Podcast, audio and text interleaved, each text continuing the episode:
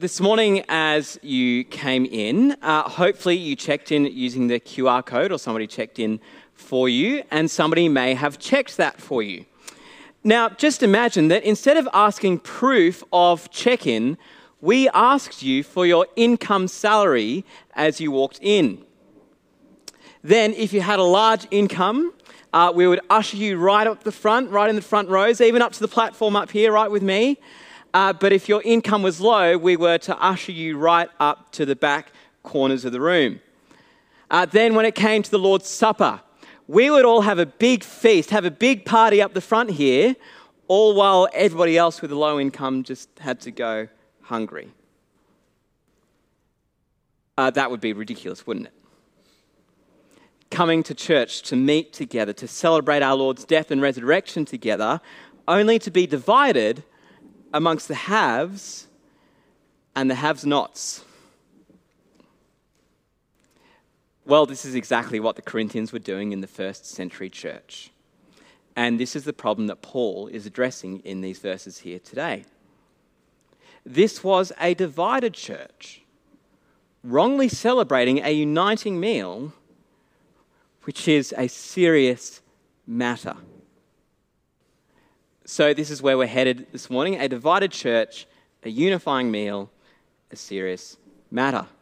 Now, if you have your Bibles open and glance open to uh, verse 2 of chapter 11, uh, Paul says that he praises the Corinthians for checking in with him, for holding on to the traditions that he gave them.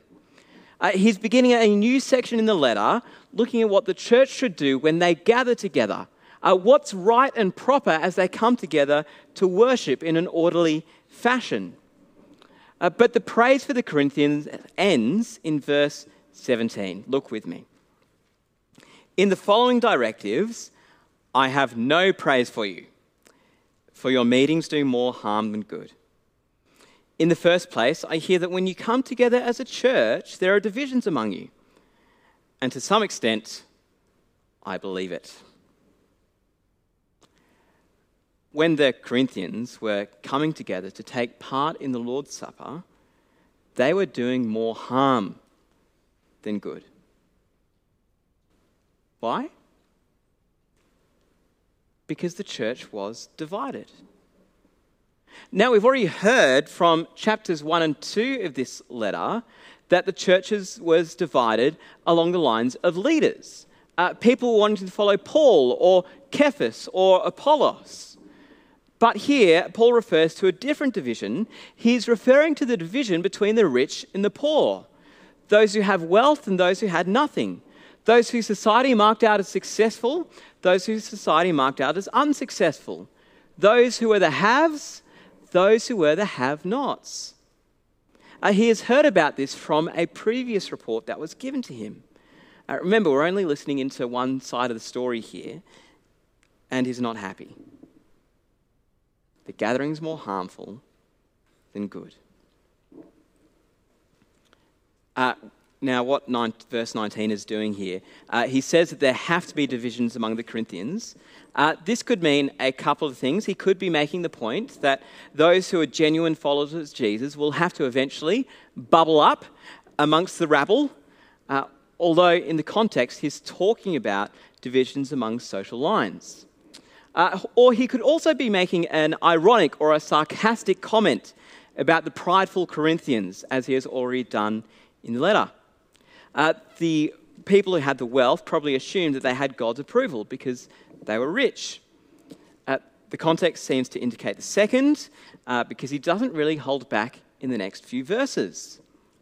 But why doesn't he hold back? What's going on here? Well, what's happening was a common event, a common meal in Corinth, where people would gather together, bring their own food, eat together, but were also separated. Those who were in the upper class, who were amongst the wealthy, were brought into the inner room of the house. Uh, this is called the triclinium. Those who are not so well to do had to eat amongst themselves around the outside of the house. But what was happening with the Corinthian church is that the well to do people, the people who are in the inner circle, brought an absolute feast to the meal. They brought a banquet. They devoured their meals. They gorged on their food and even got drunk right in the presence and the onlooking of those who were on the outside, who had nothing, who went hungry. Those on the outside, the have nots, could only arrive famished and watch on as the haves got merry. This was humiliating.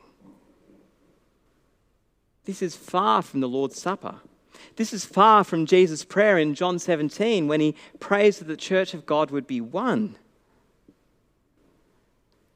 But this is what was happening, and this is what has got Paul so worked up. Verse 21, look with me. For when you are eating, some of you go ahead with your own private suppers. As a result, one person remains hungry and another gets drunk. Don't you have homes to eat and drink in? Or do you despise the church of God by humiliating those who have nothing? The wealthy Corinthians acted selfishly, all whilst attempting to celebrate the meal of the one who acted totally unselfishly. This was a divided church, a prideful church, a church that was off the rails, but a church that we need to pay attention to. Uh, we gather here today uh, in person as well as online from all walks of life. We all have different backgrounds, different stories, different abilities, and yes, different incomes. We aren't called to be uniform. We don't have to be the same, but we're called to be united.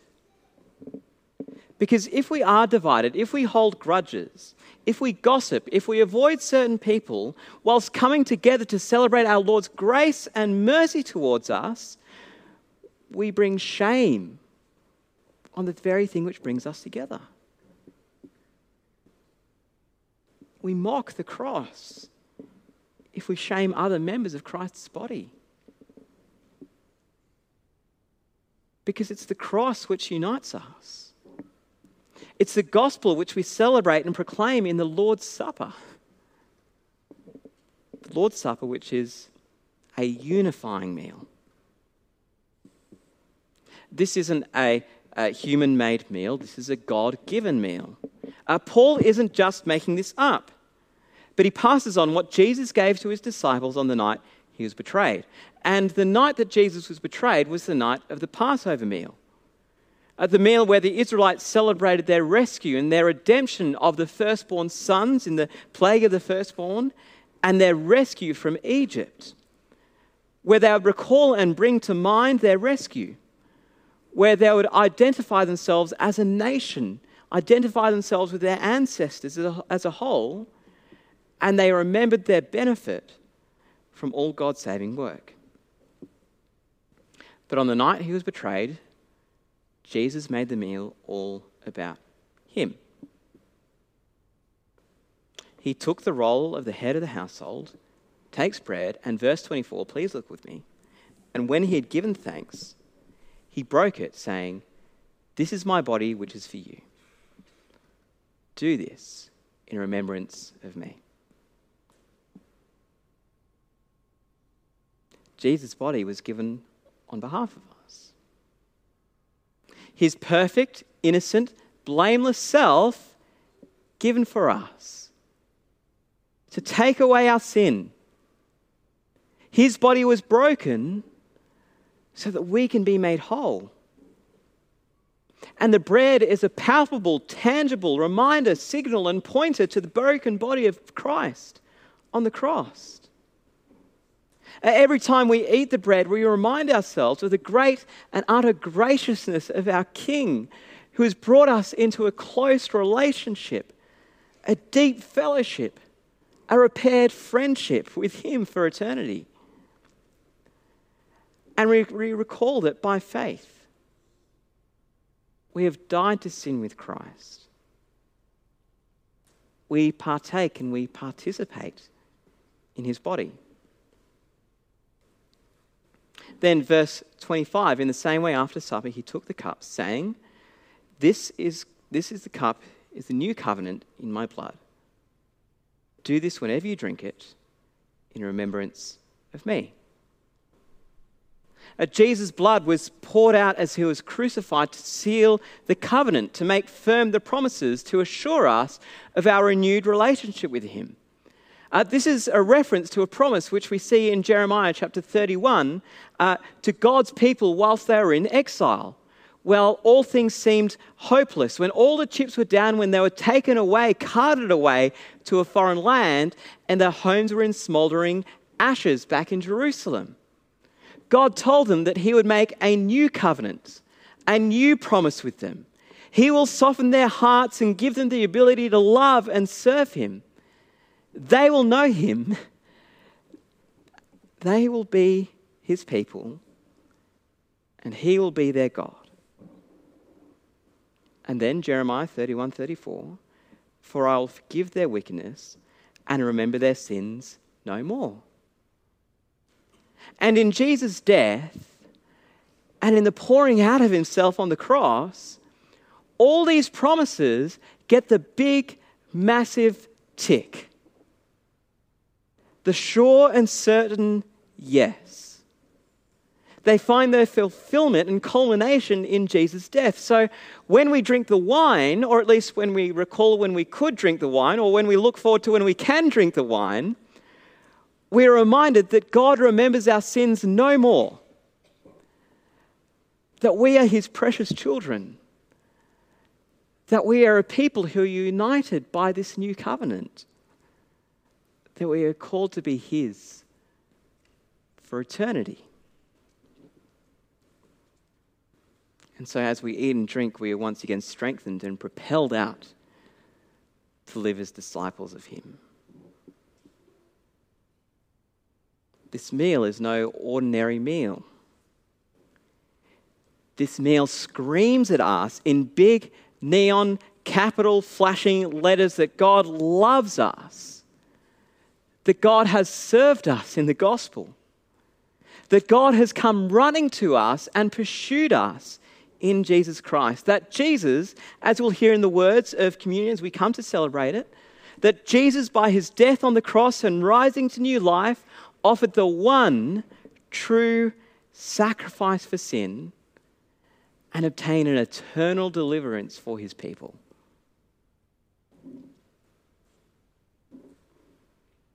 This meal is an amazing gift for us. And we need it.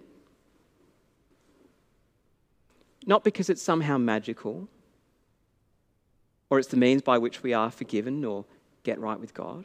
No, only Jesus' death does that. But God has given us this meal to constantly remind us of the spiritual realities that we can't see. An outward physical symbol of an inward spiritual grace. Uh, I am a fairly forgetful person, and so back in the day uh, at school, mum would make me lunch but I would not so infrequently forget it. I would go to school and it would be left on the kitchen counter. So she eventually got so sick of this that she stopped making me lunch and forced me to make it. The thought process being that if I physically made it and touched it and cut it and wrapped it, then I wouldn't forget it. Unfortunately, this didn't quite always work it was once again left on the kitchen bench all too often. Hopefully, I think my short term memory has improved. Uh, but similarly, God knows that we are physical people and we are so prone to forgetfulness, especially of the things which we can't see, the things that we can't touch. So, in His kindness, He has given us a meal to touch, see, and taste the gospel. This meal, the Lord's Supper, is like a mirror reflecting back at us all that we have in Christ. In speaking about this and speaking about this and baptism, Reformer John Calvin writes that since we are creatures who always creep on the ground, cleave to the flesh, and do not think or even conceive of anything spiritual, he condescends to lead himself, even by these earthly elements, and to set before us in the flesh a mirror of spiritual blessings.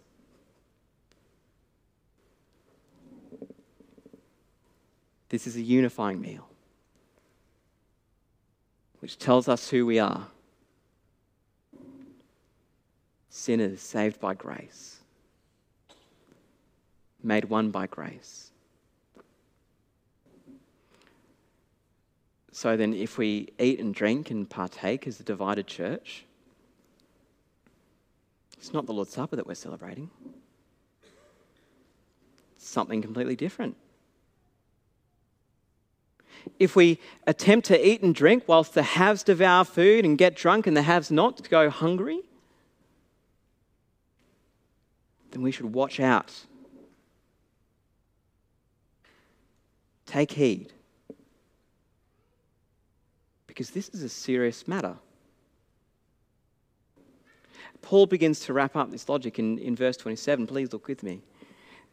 So then, whoever eats the bread or drinks the cup of the Lord in an unworthy manner will be guilty of sinning against the body and blood of the Lord. Everyone ought to examine themselves before they eat of the bread and drink from the cup. In the context of this passage, uh, eating in an unworthy manner is probably referencing eating and drinking when the church is divided and fractured. See, how can one both celebrate the things which unites people together whilst also being so ignorant of the needs of others? Paul says that it's an offense. It makes people guilty. If the Corinthians keep on heading down this path, they've completely missed the point of the whole gospel. So then, what's the solution? Well, it's examining ourselves. Uh, the word here to examine means to test, to determine genuineness. So this doesn't have to mean a deep introspection or navel gazing, but it means looking at ourselves afresh through the lens of the gospel. Knowing that God knows the deepest and inmost desires of our hearts, even the sinful ones, even the crooked ones, and He still loves us.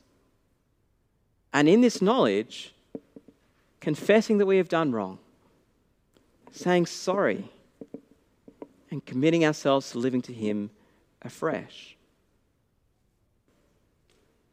Uh, one of the great gifts that we have here at St. Bart's is being an Anglican church. And one of the primary reasons why I'm Anglican is because of the prayer book. Our services are shaped uh, by people who are a lot smarter than me over the centuries. And so every week, as we gather together, we confess our sins together. Corporately, we examine ourselves. We also frequently celebrate the Lord's Supper using rich biblical words, which are lifted straight from 1 Corinthians 11. It's an amazing blessing. But this can also be equally dangerous. Sometimes I can become over familiar with the words. And what used to be a great, rich, colourful tapestry of God's grace can become a bland, monotone image because I've become over familiar. Sometimes it can be tempting just to disengage and think about how awesome the coffee is going to be after church. In short, because sometimes we can become too familiar, we fail to examine ourselves properly. I know that I've certainly done this and probably will do in the future. But every time we come to gather together, to continually remember God's graciousness towards us, be refreshed by His word, nourished by this meal and we should examine ourselves lest we fall into judgment. A serious matter. These next verses from 30 to 32 is probably Paul being more descriptive than prescriptive. He has described how people have become weak, sick, and have even died as a result of not discerning themselves. He classifies this as God's judgment. Uh, he isn't necessarily saying that this is what will happen if we do these things, but he's making the point that the Lord's Supper is a serious matter. It's not a small thing. This shouldn't cause us to fear, nor should it cause us to put up boundaries for ourselves or even for those younger in the faith because they might not fully comprehend God's grace. After all, who can fully comprehend God's grace? Nor should we take it too casually. But we should come in great confidence in God's love and God's grace, casting aside those things which may distract us. For the Corinthians, the solution was for everybody to eat in their own homes, to have their fill, and come together to celebrate the Lord's Supper. For us to not be distracted, it may mean something different. It may mean taking a moment to pause and, and reflect as we come to gather together, to recall what we are actually doing here. For some of us, it may even mean turning off those things which may distract us. Whatever we have to do to keep ourselves from being distracted from God's grace, we should do it. For God's grace is far too amazing and far too glorious to be distracted from. God's grace is far too glorious for us to become overfamiliar or for us to forget. God's grace is far too precious for us to then go on and hold grudges against God's people. And so we do this. We celebrate the Lord's Supper together in great remembrance of Him, in great remembrance and recollection of His grace, sustained by it nourished by it, and spurred on to live for his glory in the world, for great things he has done. Uh, American hymn writer Fanny Crosby wrote this in the 1870s. To God be the glory, great things he has done. So loved he the world that he gave us his Son, who yielded his life as an atonement for sin and open the life gate that all may go in. O perfect redemption, the purchase of blood, to every believer the promise of God, the vilest offender who truly believes, that moment from Jesus, a pardon receives. Praise the Lord. Praise the Lord. Let the people rejoice. Let's pray.